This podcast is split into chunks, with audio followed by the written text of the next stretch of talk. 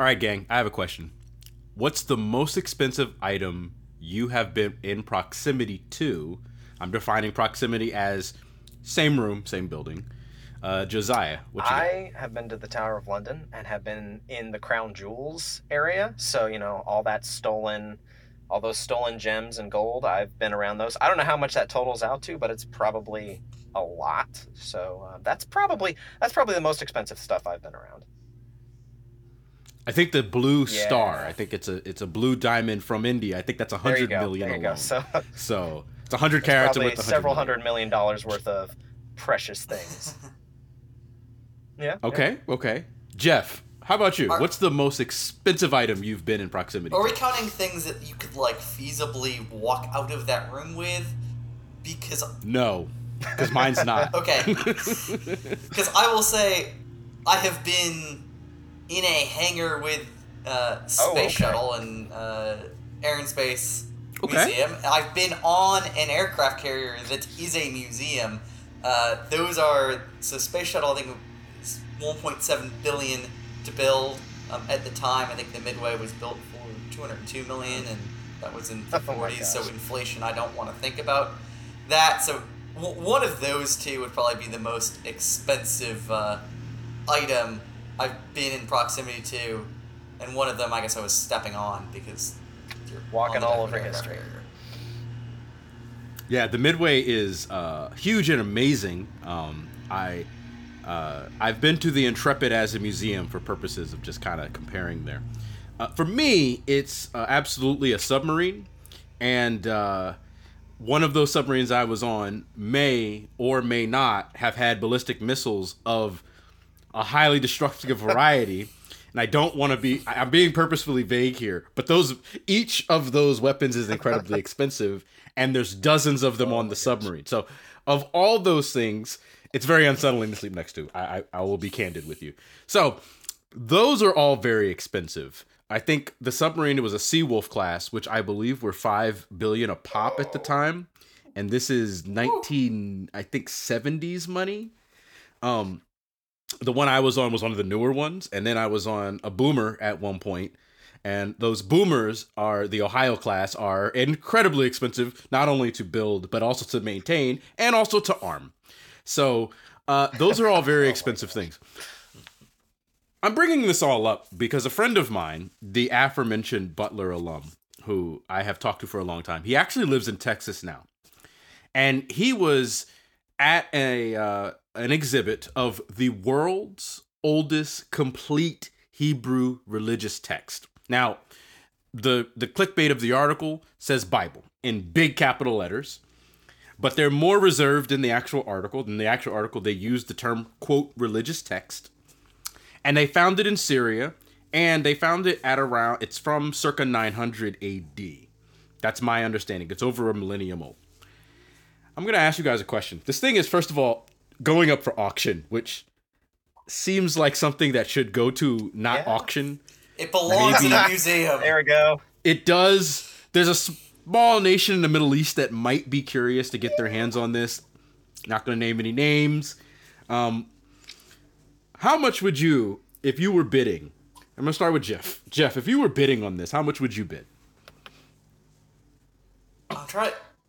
It has been so long since I would have purchased uh, any sort of re- piece of well, I would say piece of religious text, and I realized I bought a uh, book discussing the history of secular thought in Judaism on Kindle, and that was like fifteen bucks. So, so this is obviously worth more than fifteen bucks. I don't know. I, Was it complete though? Was the Kindle version complete? the Kindle version was complete. Unabridged. Uh, Okay.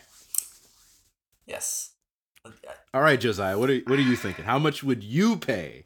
How much would you bid? Not pay. If it's an auction, I mean, how much would you bid? honestly, these sort of ancient books, I haven't done a lot with that in my research, but like they're usually worth of they can be worth up to like a couple hundred thousand sometimes, maybe a million. I don't know. I mean, if I had the cash, that's probably where I would start is in like the million dollar range. I yeah. I'm, I'm, I'm thinking. All right. Would I mortgage my house? Yeah, I mean, this? I wouldn't. I personally would not. Uh, and my house is you know. I don't have the money to go to auctions, but if I did, Yes. Yes, it's all hypothetical. Southern Methodist University, which we have talked about before, very in proximity to money. I don't know if you guys know this. They have a lot of money. Um, this book will be up for auction for thirty million dollars to start, and they think it will go for up to fifty million dollars, U.S. dollars, fifty million U.S. dollars. And so that put me in a think a contemplative mindset. And so I'm actually brainstorming with the co-hosts about future, this is future content, a future religious school content where we're going to talk about religion in college football. Maybe religion in colleges broadly. Uh, I- I I don't know yet, but we're mapping it out. But I see a note here from both of my co-hosts. One I find very funny, and one that's a little surprising. And so, Josiah, you put a note yeah. in here between these two schools. One of them is now your Yep. Big Twelve mate. The other one wants is be. Yeah. the aforementioned Southern Methodist. Uh, and this is also a future tease. What have you? What what is this here? It looks like a, a, yeah, a yeah, movie my, title. What do we got? my my uh, a friend of mine who got his degree at TCU, got his PhD there, said that the the way he explained the relationship between TCU, Texas Christian, and Southern Methodist University is that TCU parking lots were full of Audis, but the SMU parking lots were full of BMWs. So all the TCU students would talk to him like they were the working class kids in that relationship and he's like are you joking? So you know we we may do some more car comparisons in the future see if we can figure out what vehicles correspond to different schools um, but yeah i always thought that was funny like a way to conceptualize it. If if tcu's an audi smu's a bmw and clearly they got that money because they can afford to sell one book for 50 50 million dollars They're just, like, us. folks. So I've also got my other co-host Jeff here, and I want to put I, I kind of want to put this in. This is this is a tease, little tease. It's coming coming in the future.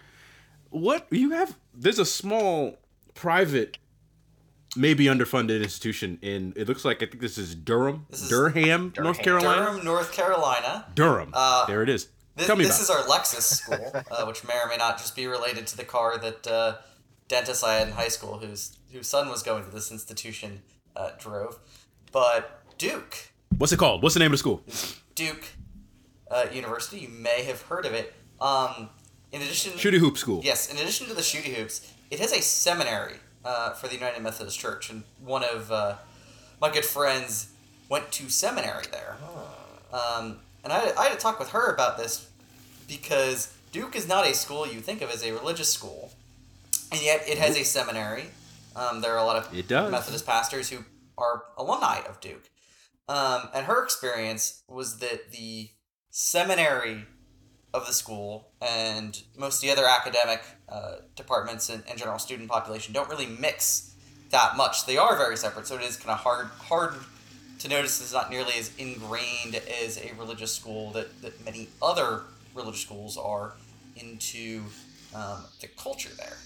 yeah yeah That's amazing. And I think that's our cold open.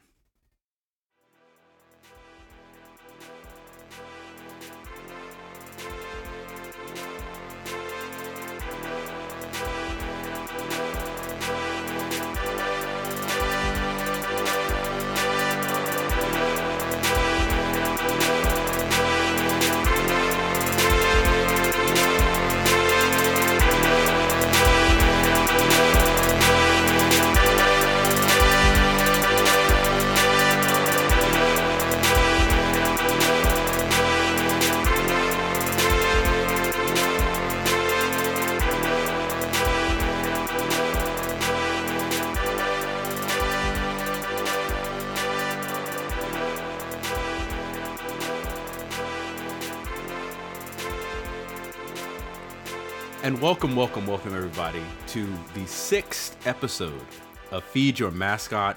My name is Blue, and I'm joined with my two favorite co hosts. I've got Josiah coming to us today. I, I- he's got a new shirt on. I can't tell what it is. I'm going to ask him to James explain. What, you- what you got on today? go dukes Go Dukes!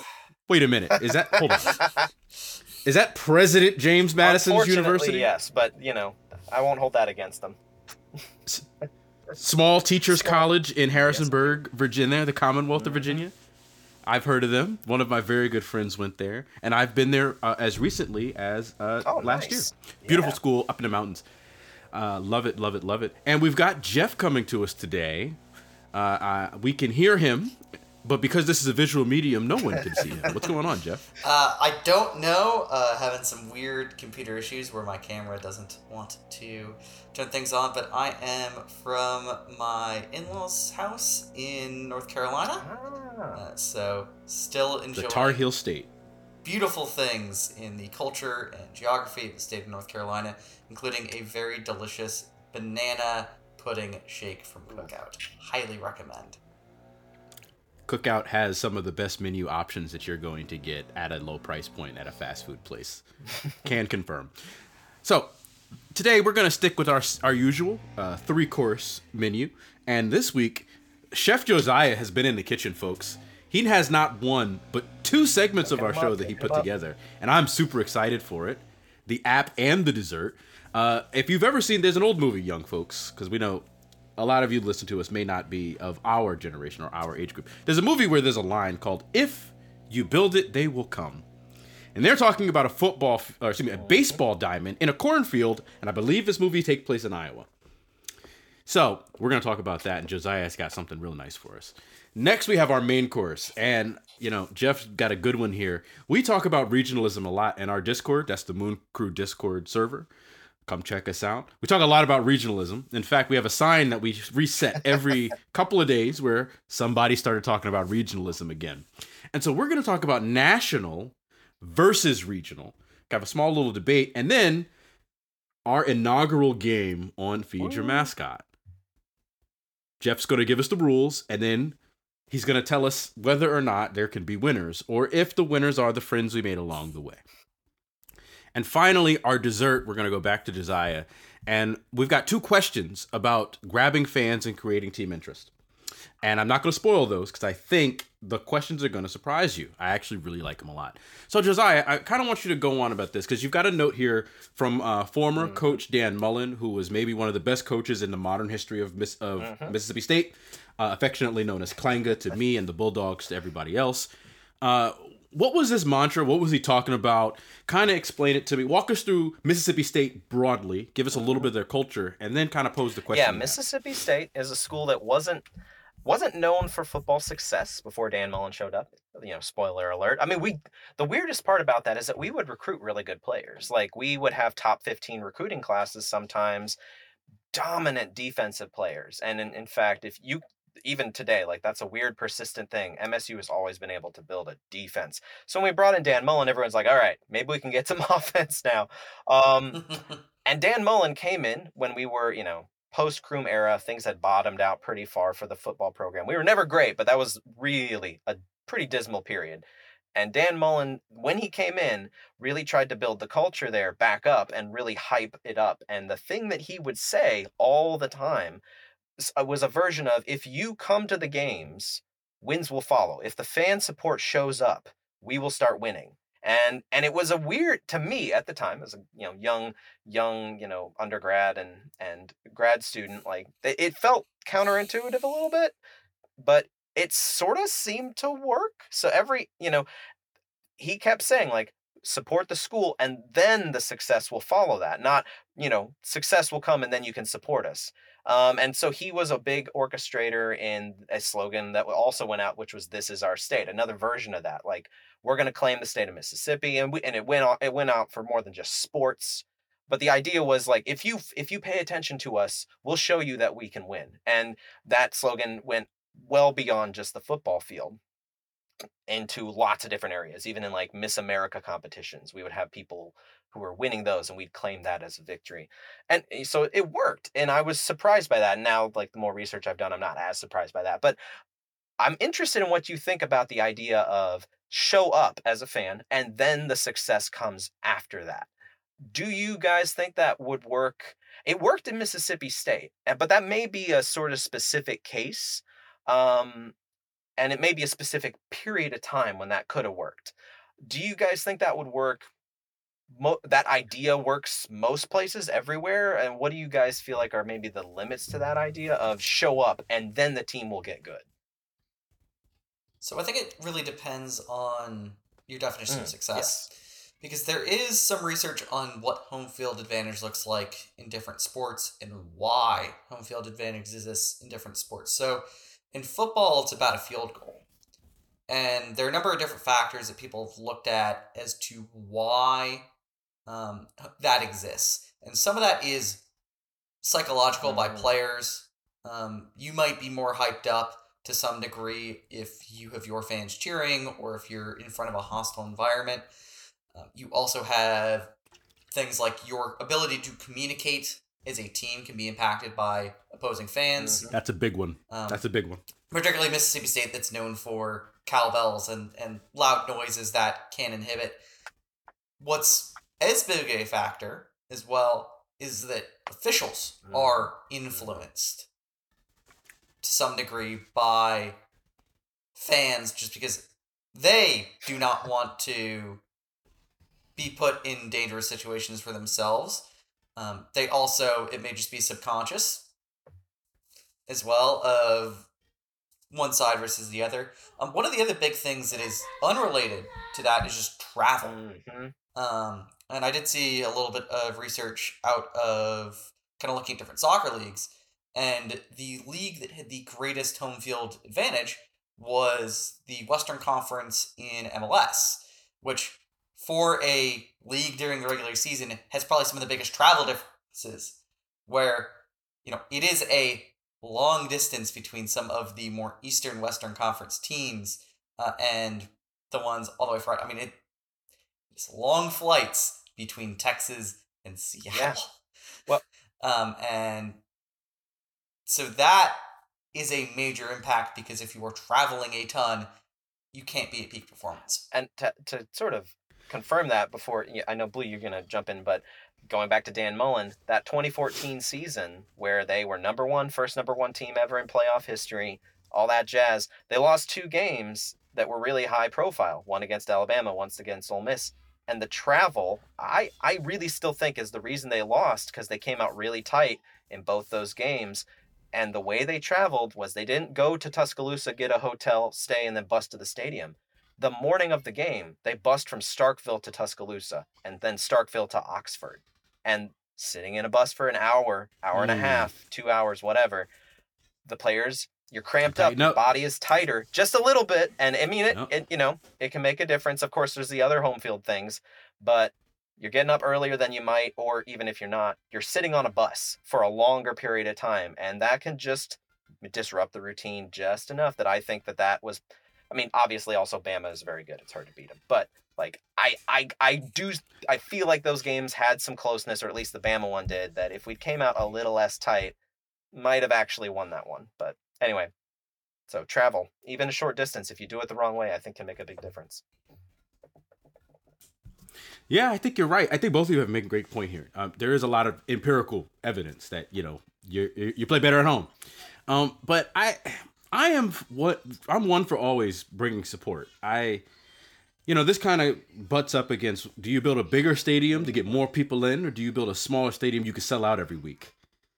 You know, my own alma mater asked that very question. You know, Norfolk State didn't have a stadium at any point in its history before 1997. They were always playing off campus, so to speak. They were playing uh, at Old Dominion University, which is another school in the Commonwealth of Virginia, in Norfolk, Virginia.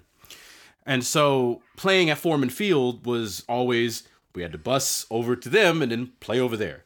But in 1997, Norfolk State opened Dick Price Stadium, which is the home of the Spar- Spartans, named after the greatest coach in the history of Norfolk State history. And one of the important things there is that very first game they played was the Labor Day Classic against Virginia State, our biggest rival. And so we had always gone to their campus to play them. Always. Their stadium was built in the 20s. And so we always went to Ettrick, Virginia to play them. And then when we had ours, it was the very first time Virginia State ever came on campus. They had never been on campus to play football. And that was the biggest, that stadium had never been more full than they, they overpacked the stadium. I think 50,000 people showed up to a 30,000 foot stadium. And so, again, it's, it is about showing up. Whether you win every game or lose them, your fellow students ostensibly are playing a football game on behalf of the institution that you all are a part of. And there is something to that of I'm here for you. Our alumni are here for you. Kids in town are here for you. And so I'm I'm mm-hmm. I'm all for it. I want people to show up to the games. I, I think there's nothing better than an in-game experience.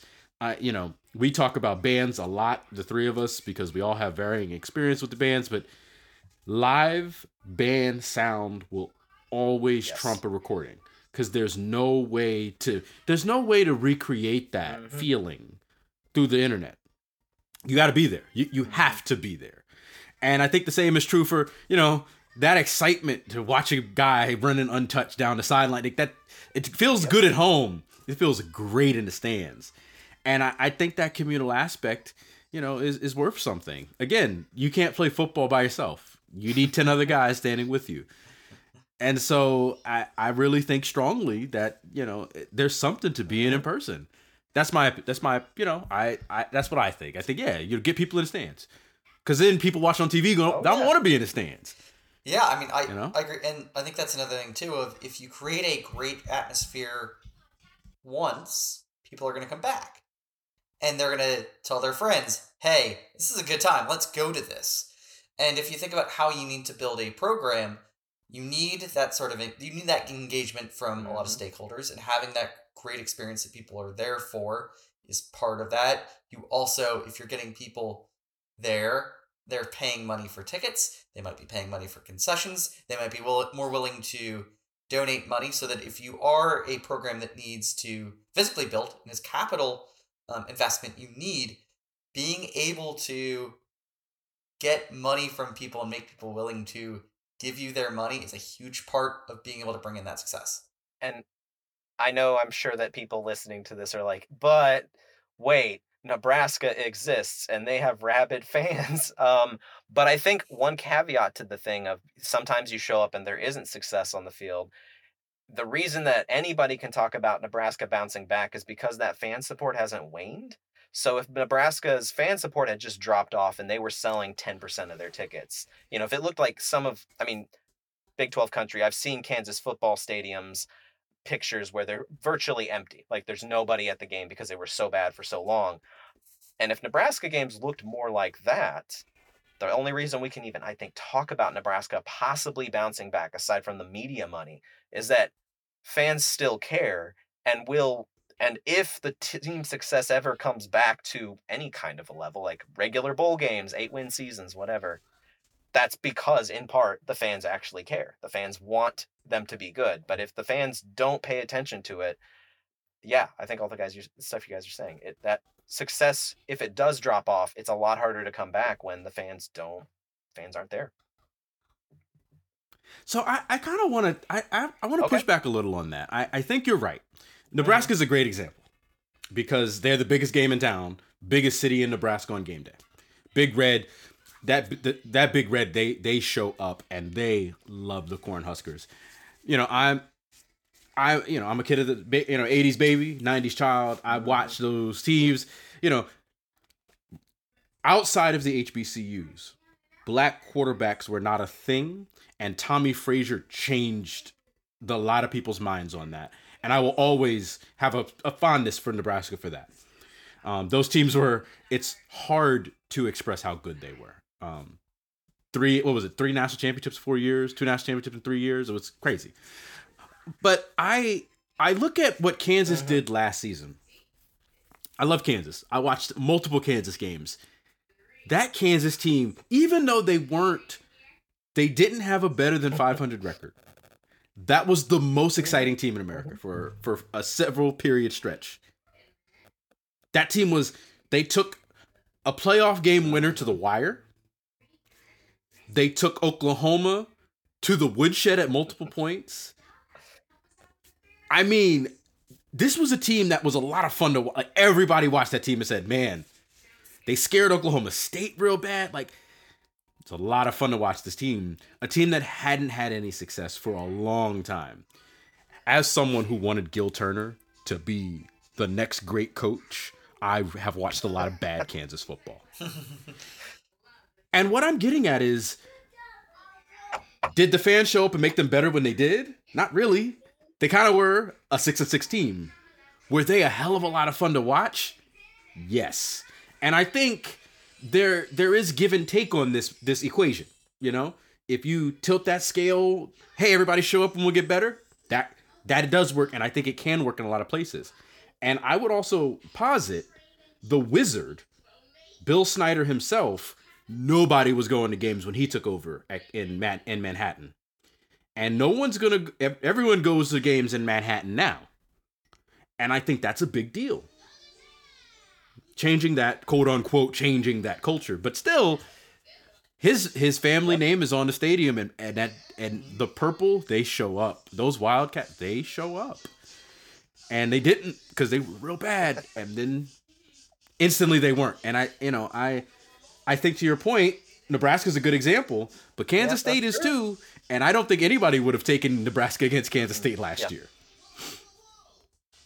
So, so Josiah, that's uh, great appetizer. Love it. I think it was great. Anything else you want to you want to touch on before we we slide onto the main course? Play the game. I'm ready. I'm ready for the game. All right. All right. So so Jeff, you said you have a game. I got a game. What you got? Tell me about it. All right, so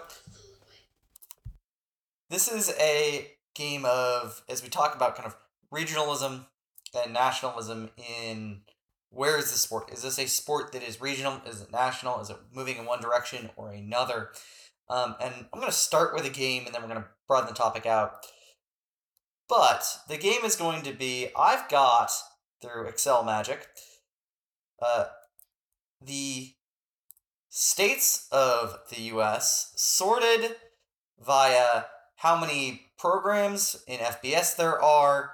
Um, that was mainly just a ease on my end. No offense to the wonderful programs in FCS. Um, fewer internet digging if I just did FBS. Um, but the programs in Never thought my own co-hosts would discount all of my the back, favorite teams, and here we are.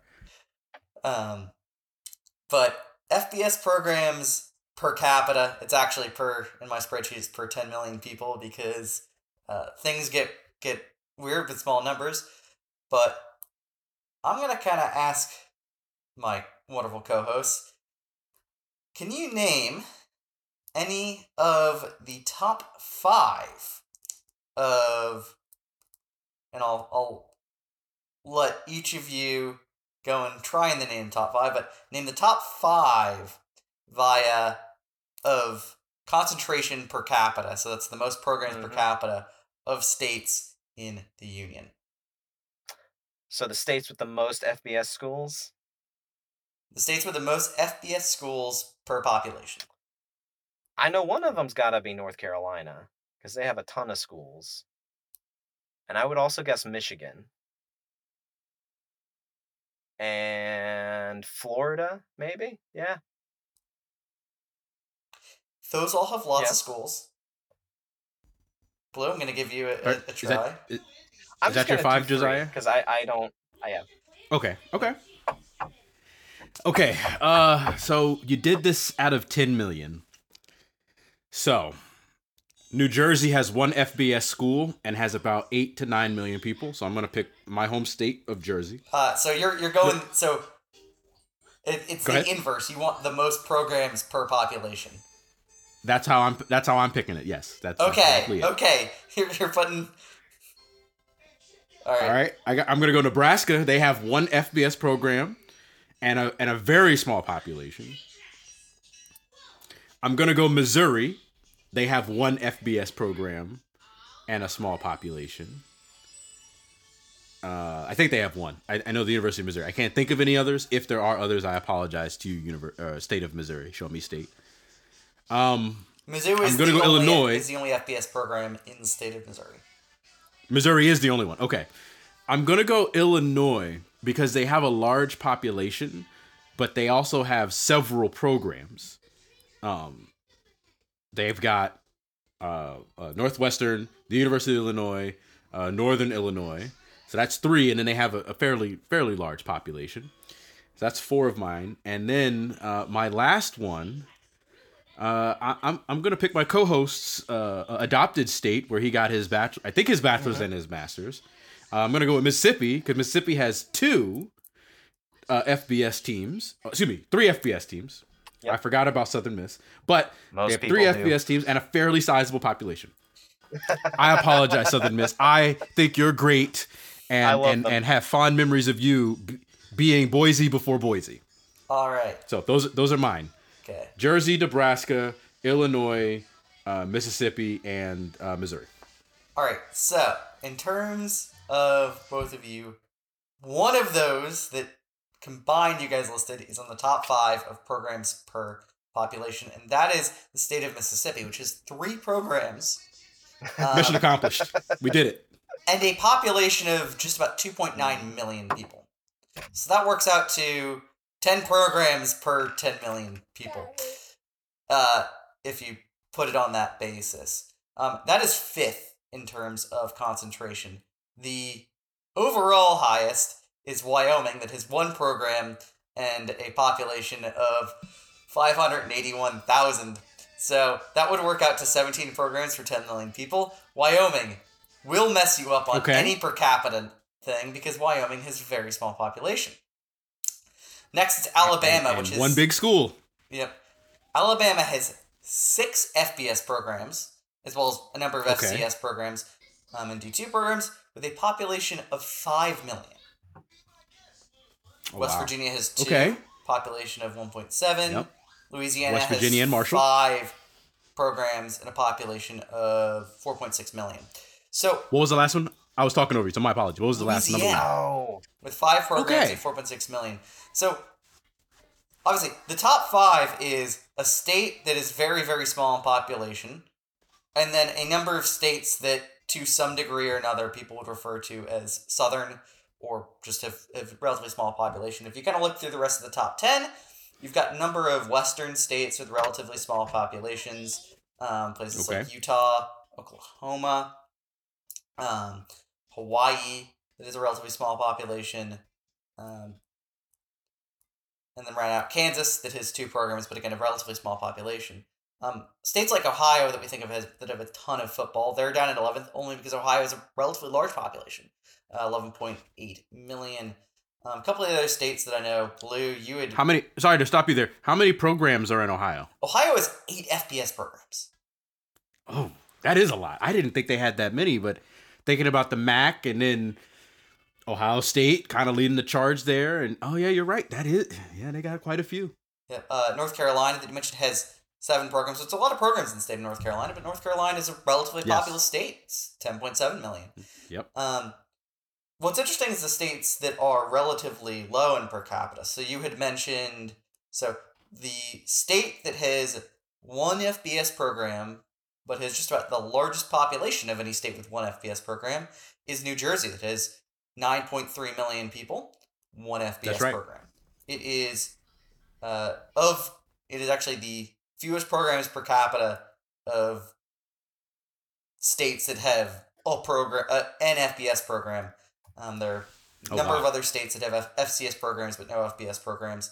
Um, that are they're mostly smaller states in the Northeast and the West. Um, and you have Missouri. You mentioned one program and six million people. New York, three programs with nineteen point six million people. California, that we think of as, is quite populous. Uh, it is the most populous state in the nation. Has seven programs, but with 39 million people. So that's only 1.7 or 1.8 um, Yeah. programs per, for a million people. Um, Illinois, very populous. So what is very interesting is the schools that are mostly kind of in that back end are mostly big Western states. So Washington, California. Um, Mm. you've got some some eastern states, so New Jersey, New York. Um, I had mentioned, and then you have some midwestern states that only have a single program. Um, Minnesota, Wisconsin, Right. Missouri. Um, and so where this gets interesting is you can kind of see in here in this analysis of where there are states where there is a lot of interest, and of course, there being programs builds interest, interest builds there being programs. Um, but there is a decent amount of regional concentration in that, where the southern states are very much showing more interest in the presence of programs, and many of the states that are in the Northeast, and West, there is less so. So let me ask you a question. I I, I want to touch on that because you specifically have a cutoff. You've you've bifurcated the sport as football bowl subdivision and everybody else. And that is a recent creation. That's a that comes from around 2007. Prior to 2007, uh, when I was an undergrad, we called it Division 1A and Division 1 AA, and then Division 2 and Division 3. And then prior to even that, there was another classification where almost all the college teams were kind of lumped in together. And so the sport transitioned from being kind of a northeastern sport where if you would have told people a century ago, man, Harvard and Yale aren't going to be the best teams in the country, they would have laughed you out of the room. The same way if I go to if I go up to any sidewalk fan today and say, "Hey, look, Alabama and Louisiana State, LSU, they're not going to be the best teams forever." I get laughed out of any room I'm in. What does this suggest for maybe the migration of where these big caring fan bases are or where they're going? So I think there there's a couple things going on. One, obviously, you've had had waning in interest because the schools that were involved changed. Like the, I think the big reason why you see a lot of the northeastern um, states have very few programs is a lot of the programs that were very involved early. Um, your Ivy League programs, Rutgers to some extent, there have gotten have d- decided over time they wanted to be less involved. And so some of the other programs that were involved very early outside of that region then became the more established powers. So you have your Alabama that was not really really early but did have success pre World War II. Michigan that was in that was very successful in about the same period. The Ivies were dominating the sport. They're still heavily involved. And so Okay. there's something there of this, you know, your pre World War II powers in some regions kept going. That keeps that interest. If they wane off post World War II, you have other interests in sports and in football filled the void, particularly as your if your colleges are falling off in mm. their competitiveness or how much they are trying to bring people in to watch as pro is building in that kind of post World War II to 1980s period, the NFL is being what people are interested in if they're interested in football grows there, which I think is kind of what you see in the Northeast. You also have some interesting things of population dynamics changing and shifting over time, where we've had a lot of population growth um, in southern areas of the U.S. and in Sure. some them. This includes parts of the West as well as places in particularly the Midwest and some of the Northeast have had slower population growth or losses of population over time. And you've also had a lot of, well, you've had a lot of immigration into a lot of Western states. Um, it doesn't feel like football as a culture has really brought in many of the people from those recent immigrant groups. Sure. That makes a lot of sense. I, I only I look at that cutoff of World War II and I think of, you know, football on the West Coast started with your Cal, then it actually went to Mhm. Washington. You know, Washington, Oregon, then Stanford started their team, and then UCLA started their team a little bit after or Cal, maybe I think maybe five or six years after Cal. All 1800, 19th century, but there was a real fervor across this nation. I mean, all four corners of the nation were were were into it. Um, to your point, it goes from the Northeast, it kind of migrates into the Midwest, and it goes down south, and then the teams that were good stayed good. You know, your Michigan is the prime example, but a team like Florida, Florida was in a rough spot prior to the maybe the middle of the 20th century, and even then they weren't great. You know, they didn't really win their first national championship until sometime in the 1996 is their first championship under Spurrier. And again, you can look at Florida's population boom to your to your point. There was a massive explosion in Florida's population toward the end of the 20th century. That's when it saw its biz- biggest expansion. That's when So, air conditioning got I'm not cheap. too sure. Well, that is when air one conditioning. thing That's a good point. I was Go gonna ahead, say, Josiah. one thing I, I think is hard to quantify from this distance is what fan support looks like now relative to then. Uh, like stadium sizes have increased a lot. Now, some of the stadiums back in the 20s were surprisingly large, but you know, like yeah, and I'm not saying you're wrong, but just thinking in terms of like relative population size, you know, huge amounts of fan support for one of those schools at that time might have been 10,000 people showed up to a game and we're like wow they were selling out the stadium and that's all you needed at that time. Now, if you don't have if you only get 10,000 people at a game every week, like that's that's barely getting by, especially at like an FBS level. And so, you know, when a sport is growing like that, it's interesting to see how that expectation shifts a bit. Um because yeah, you look at the photos of like stadiums back then. There's a lot of them where you could fill it up, and it didn't take that many people. Um, and so you know the fervor may be, you know, you had a lower population and all that stuff, and all the other cultural things that we've talked about. I don't know, just an interesting thought to me that that that maybe I'd like to see sort of what does that look like. You know, what we've got viewership numbers versus back then. That you know how many TV sets were there? Maybe the numbers were low. Yeah, We got ticket sales. We don't Yeah. have we don't Yeah, have a TV exactly. number. We just have ticket sales. I don't, I don't think you've got radio numbers. I think the, the technology that's to really true. get radio audiences is relatively Yeah, recent as well, and, and that would be the, the comparable mass media to television. Um, and yeah, the, the Well, most, I would I would also wonder about that because I, the comparable that I would ask is the Mhm, newspaper. mhm. I would look at those old newspaper articles. How many people showed up? How many people were at the game? That would be what they Mhm. would have reported. Maybe not necessarily how many people watched right, it yeah. on some other medium or what was broadcast, but that would have been Mhm. it for a lot of these games. And any any filming done would have been done by students. You know, I think I, I looked at an old Yale Harvard game. It was it was low low fi, but it was clearly done by Mhm. people who cared. Yeah. You know, it wasn't an ESPN production. This was students who put together footage of this game. So I don't know. That's a that's a really good question. I that's something Yeah. maybe we want to explore. Uh, uh, toward the the second part of this, I see you have uh, a, a Yukon comparison in here, Jeff. You want to kind of Yeah. pull that, stretch that out for us? So I think in in combination to hey, do we have a mix of of involvement in sport from the level of having programs? There's also a simultaneous thing going on of how widespread is not just programs themselves, but programs that are in the competition for Titles. Um, and I think what's fascinating is the point at which, if you draw two lines, uh, one vertical and east and west of the line, there is equal population, and then one horizontal, north and south of the line, there is equal population. That line is just north of Evansville, Indiana.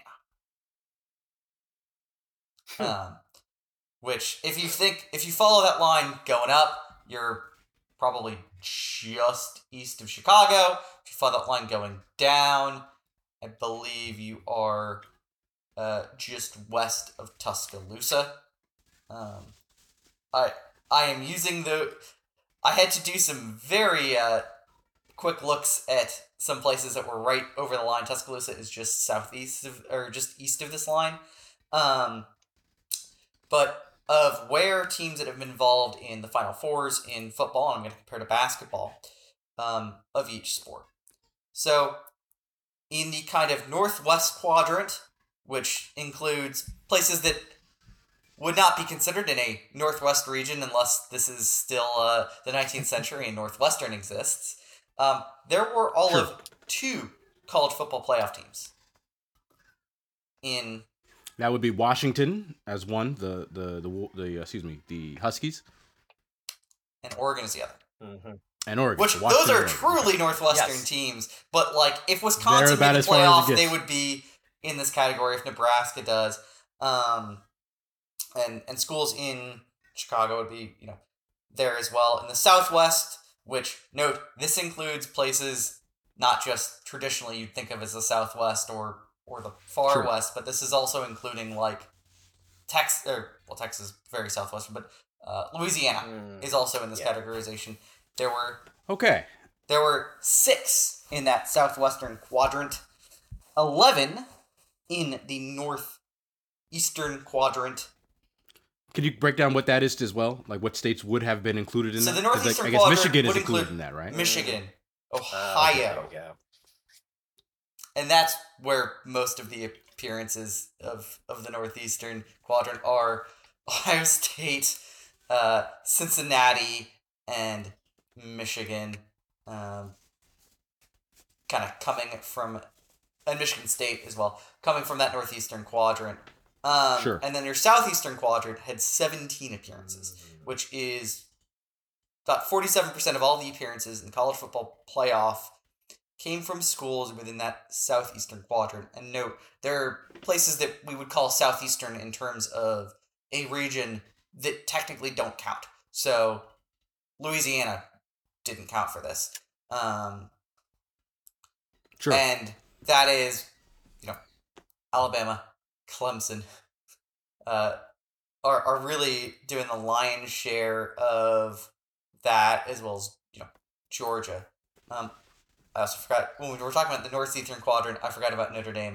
I'm, I'm sorry so so so for, for that. question there. But, um, quick question there, Yeah. Jeff. Does this also include the two from Florida State in that southeastern? yes, Florida State would be in that Southeastern Quadrant as well. Got it. Um, yeah, I. We have not mentioned all of the schools that are part of all of these Sure. individually. Um, so fan bases don't uh, don't get too loud. But that is a massive concentration into one region, and then It is. not being very well, and then one one region being slightly higher than probably the population would indicate, and then two regions that are much much below. And region is used kind of broadly; it's, it's much more a quadrant of the But even country. east to west, You're that's a comparing huge, that- That's a huge disparity east to west. Like, East oh to west, gosh. it's a huge difference Yes. as well. It's the vast majority are coming from the eastern half of population. Um, and you've got powers that are in that western half that have done very well. I mean, Oklahoma is in that western half. Um, Correct. and they have been they've made a number of appearances but you're where you you're you'd expect it to be you know half and half of population and it hasn't borne out in football results if you compare that to basketball basketball northwestern quadrant has been seven appearances southwestern quadrant was uh, six your northeastern quadrant 10 appearances your southeastern quadrant was nine so somewhere between Hmm. so that's that's much more even Yeah. um, in terms of the lowest percent was about 19% of appearances for the southwestern quadrant and the highest was the northeastern quadrant was just 31%. So Same same number of appearances though for Southwest oh in both gosh. basketball and yeah, football. I didn't notice that before. Yeah. I did not realize that. Uh, but a, a little bit of different distribution of schools. Um, Of course, yeah, yeah. The No, other big absolutely. thing is 14 schools made up the That's appearances, the one. and this is in the same period. This is this is since college football playoff was created. 14 schools have appeared in the football Final Four. 24 have appeared in the basketball Final Four. Hmm. See, I would call that a problem for Yeah. the sport. If only 14 out of 130 have had an opportunity. That seems bad to me. Yeah, and and really to me, this is a thing of we are caring more. It seems like we are caring more and more about the concept of a national champion than we maybe ever have before. Um, Okay. as a media apparatus. And so, if you're saying this is what's important, and you have a very small concentration, a very small number of programs, and a very small regional concentration, that really takes out a lot of fan bases from interest. If you're saying, which you could say, well, is the sport getting more regional because it's fewer fewer people are really in it, or is it this national obsession, the obsession of the sport in a national means that's really doing this? Where if you only cared about the regional results, then kind of everybody's got their own petty little thing um, of proving you're you're the. Petty is not necessarily the right word always, but sometimes it is with rivalries. You do have your your very local rivalries that are going to be very small scale, and you might have okay, you want to be the best in your region, and more schools have the opportunity to be that because well, there are more regions, there are more conferences that are regionally split. And also, kind of in this is our definition of region is kind of funky, where the kind of true Northeast has been out of this conversation for a very long time in football, where in basketball you have schools like Villanova and UConn that are making up your kind of Northeastern contingent that are competing. And Ohio isn't obviously has fans that are that are in Ohio State or, or Michigan has fans that are in the New York metro area, um, but they aren't necessarily a Northeastern school. Yeah, these schools with these large fan bases can really be anywhere. Um, especially, you know, if you're talking more than just sidewalk fans, if you're talking just alumni who then disseminated throughout the republic. So you got a note in here that asks the question what makes folks interested? Can you give me the thinking behind that a little bit of what do you mean and, and, and what exactly are you asking? Yeah, so some of this is is obviously we've set up these numbers of there are concentrations of schools in certain places that are playing FBS football. There's a concentration of schools that are competing for national titles that are competing. And part of it is do we need to reframe how we're talking about the sport to keep people from tuning out. Because I think, at least to me, it seems like there is a con- there is a discussion more and more about the national title, and that excludes a lot of mm-hmm. teams that are not necessarily in a position to compete, and also it's it frames it so that we should only talk about games that are mattering, and if that's the case, then you're really excluding a lot of places, um, and you're hoping that maybe a school in a region can be start to be at that level so that then you can talk about all the teams they're playing against. So you know, for for games at West to get attention from a national media, do you have to have USC or Oregon or Washington in a title hunt, or can you so that you know somebody looks at oh well Oregon's playing Washington State and therefore this game matters because it has implications of Oregon, or could you say, well they're just people that like watching this this game or is the game interesting? Like could it be a fun game to watch because you know what the different teams strategies are um or is it just you're caring about what your local team what your team's doing because you want to have bragging rights against your friends? These are all great questions. I i personally am against the idea of making the national championship more important than the outcome of the season itself. And I think that reducing the season to crown a national champion is problematic and it hurts the sport. That is a that's a personal assessment.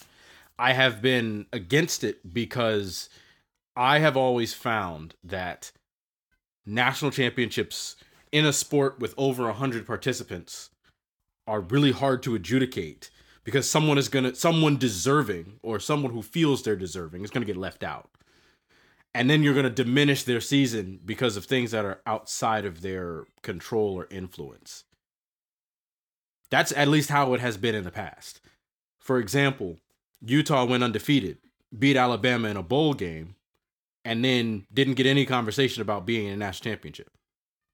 They had a phenomenal season and all of their season was diminished by outside by the the, the media apparatus because we're stuck arguing about whether or not they should have been in a conversation for a national championship.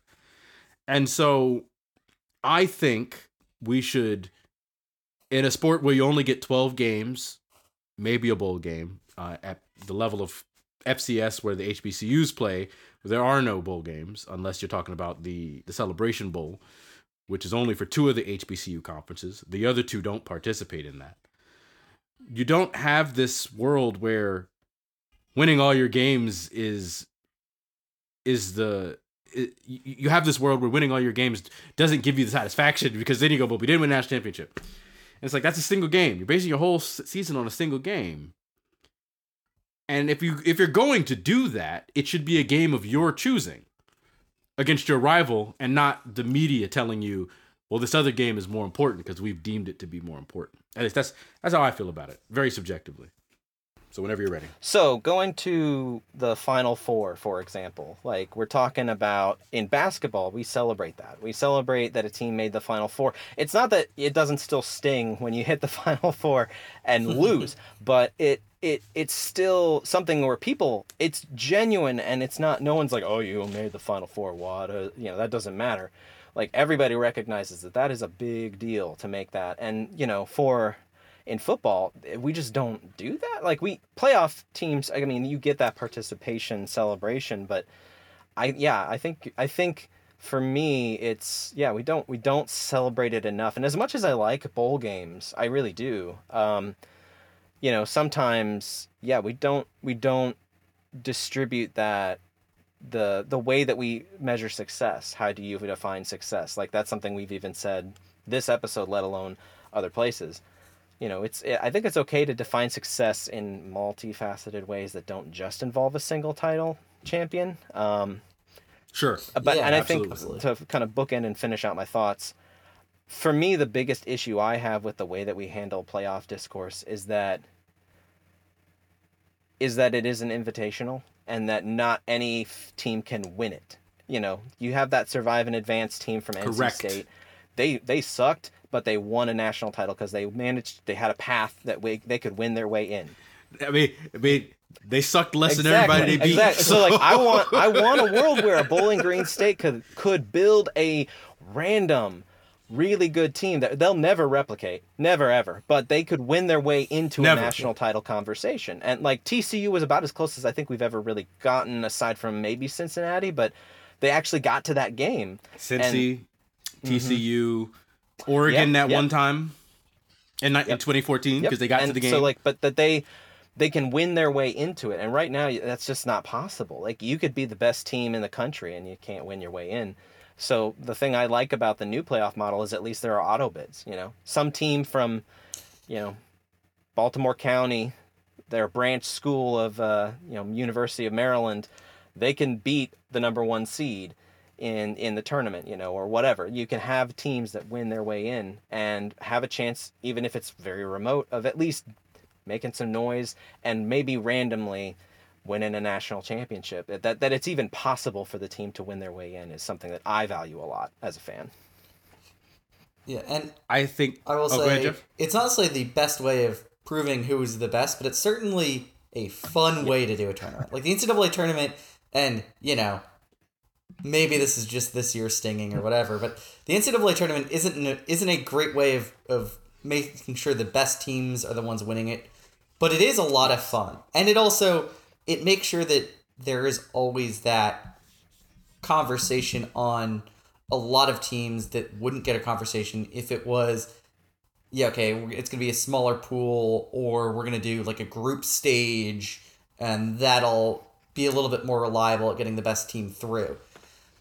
And it is definitely a way to make sure that you're getting more stories told um, because you are Definitely getting getting more eyeballs. you're getting more eyeballs. You're getting more teams, more eyeballs. You're getting more sure. teams, more eyeballs, but like your your schools that have those big first round upsets or can maybe do a little bit of a deep run wouldn't get talked about ever except the fact that they're getting that deep run. Um, so like one of the final four teams that I was Loyola Chicago. People probably outside of Chicago, or even people in the Chicago area, would not have heard of Loyola Chicago without that run, or St. Peter's, or Butler to a degree nationally. These are all schools that have really elevated them being talked about in the media because of that success. And in football, you're really only seeing the tippity top get talked about in a media environment. And some of that is we're now putting so we put so much attention on the national title versus other stories. So I mean, we talked about Kansas earlier that had their best season in a number of years, and it was you know if Alabama had that season, it would be a disaster. Somebody would get fired. Somebody, Somebody loses their job. yeah. They get that Yeah, mad at you. You multiple gotta go. Maybe not Nick Saban, So but somebody, Somebody, needs right? a gonna job. get fired. Yeah. for Kansas, that is a big, big deal because they were in such a slump for so long, and it is a great story to have that. Big Twelve win for the last three se- a piece for the last three seasons, and then they they they quadruple that in a single season. Yes, Yeah. Or it's a great season. and it may be I I'm coming from a program that had a similar trajectory where very rough under uh, Darrell Hazell and a very quick turnaround um, under Brohm, and you could feel that excitement going to games in the two different Mhm. eras, and those eras are only a couple years apart. yeah.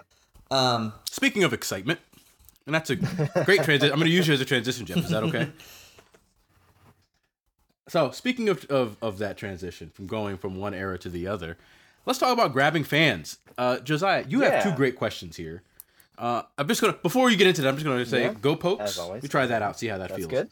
It's a good one. Yeah, Go that pokes. sounds good. Sounds good. What's your what, what you got for the dessert? I think it's along This those is a lines. little lighter fare than than sometimes, but this this is just we talk a lot about building fans, grabbing fans, and yeah, go pokes. That's one. That's what we say. That's our slogan. Or Mississippi State, it's Hail State. Um, so I think I just wanted to know, and I got a follow up question after we talk about this.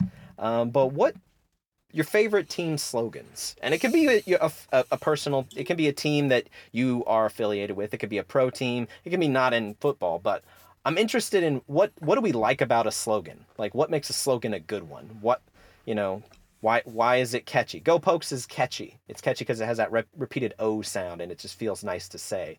But what are some what are some of your favorite slogans or or you know uh, yeah team team mottos whatever that is. Boiler Up gets me Mhm. excited. Like it is similar to Go Pokes, where it's that short, sweet, exciting. It's great in a game. Probably the best is Liverpool's "You Never Walk Alone," Oh which is from a song. It's a song that they they actually sing during uh, when the team's coming out, and obviously I've never been to Anfield, but seeing that you know videos of that experience where you have seventy thousand people singing in this communal atmosphere of supporting each other just is almost religious and spiritual in a way that doesn't have many comparisons. Like I'm a fan of a different team in England and they've got you know Arsenal has, has some great traditions of, of the team walking out and some great cheers, but I don't think I will ever feel that level of emotion to what it seems everyone at Anfield feels when they sing "You Never Walk Alone." Um, uh, mine's pretty pretty straightforward. It, it's behold the green and gold. Um, uh, it's my favorite. Uh, I'm biased, and I, I I make no apologies for that. But it comes from it comes from again. I talk about Norfolk State uh, having a meteoric rise from a single room in the YMCA to giving out PhDs within like 30 years. Um, from the 1935. You wanna to talk about building a program. They went from just nothing to something. right. I just they went from Great Depression era to full fledged university in like 30 years. And so the thing was, while all that was happening, it, it happened under two men, Dr. Uh, Dr. Brooks, who the library is named after, Lyman Beecher Brooks, and then Dr. Harrison B. Wilson. Um, they shepherded Norfolk State in the back to back, two great presidents.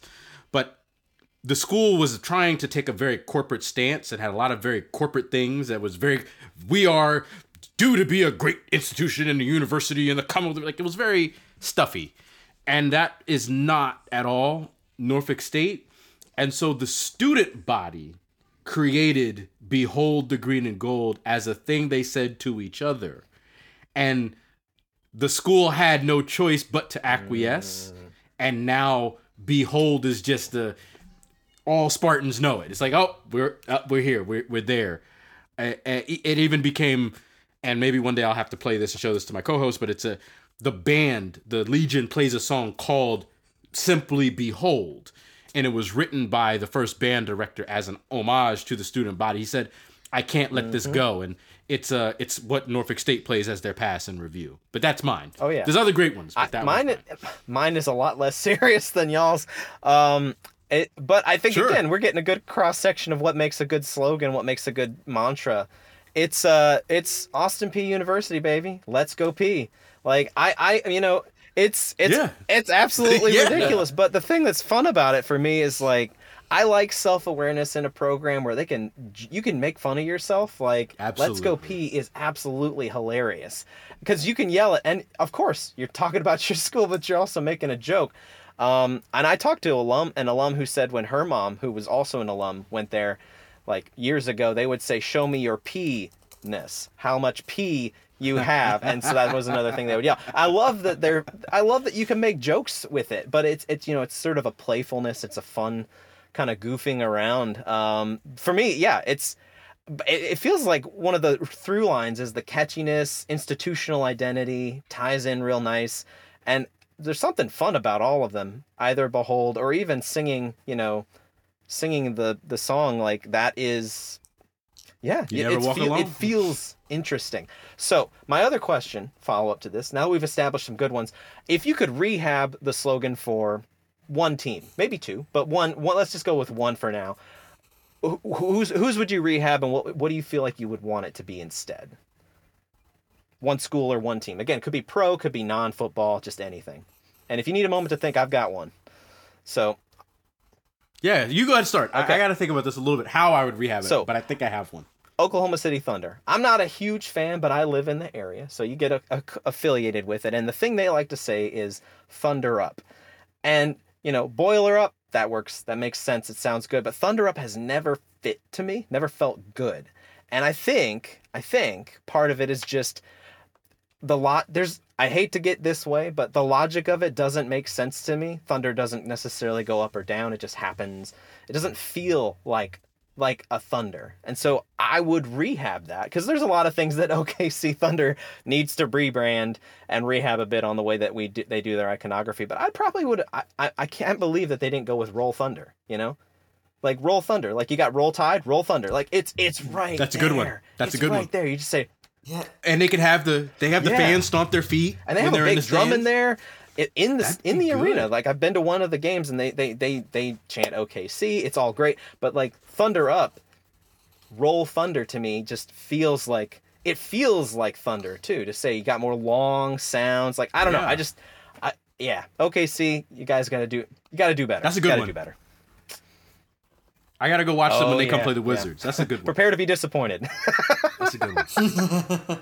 Oh By both gosh, teams, yeah. I'm sure. All right, Jeff. What do you th- you got one, Jeff? I think I have one. I, I But- there there's a lot of categories of teams that probably need to change a lot of their iconography, even if it works in a lot of their traditions. Mm-hmm. Even that even if it works, like anyone that is doing um, the FSU war Oh, chant yeah, and yep. Chop, 100%. Yep. particularly the pro teams, Yeah, um, have some opportunities to to rebrand those, and obviously there is a reason that they do those because it is certainly a really catchy chant and Sure. It's easy. it's easy. It it kind of builds up like it. There is a reason, and it very much is. Though, very much a, problem when it is so divorced. One that it is incredibly problematic on its own and the iconography of, of Native Americans. It's also very weird Absolutely. that it's disconnected from the origin of the chant that was like just some drunk people in Florida State stands and Florida State has a complicated relationship with um, its use of um, Seminole, The Seminole Nation for Yeah. sure. And, Yeah. and there there is a relationship, even though it is complicated. It's much more problematic for me when it's you're Kansas City and you're very disconnected and you're not you're not doing that level of involvement or thinking about it. Ooh, Um, we're in a new era there, yeah, aren't we? and Kansas City is also a city with its own traditions it can pull from. Like to me, I think of it very much in a culinary tradition. Um, and like you, you read my mind.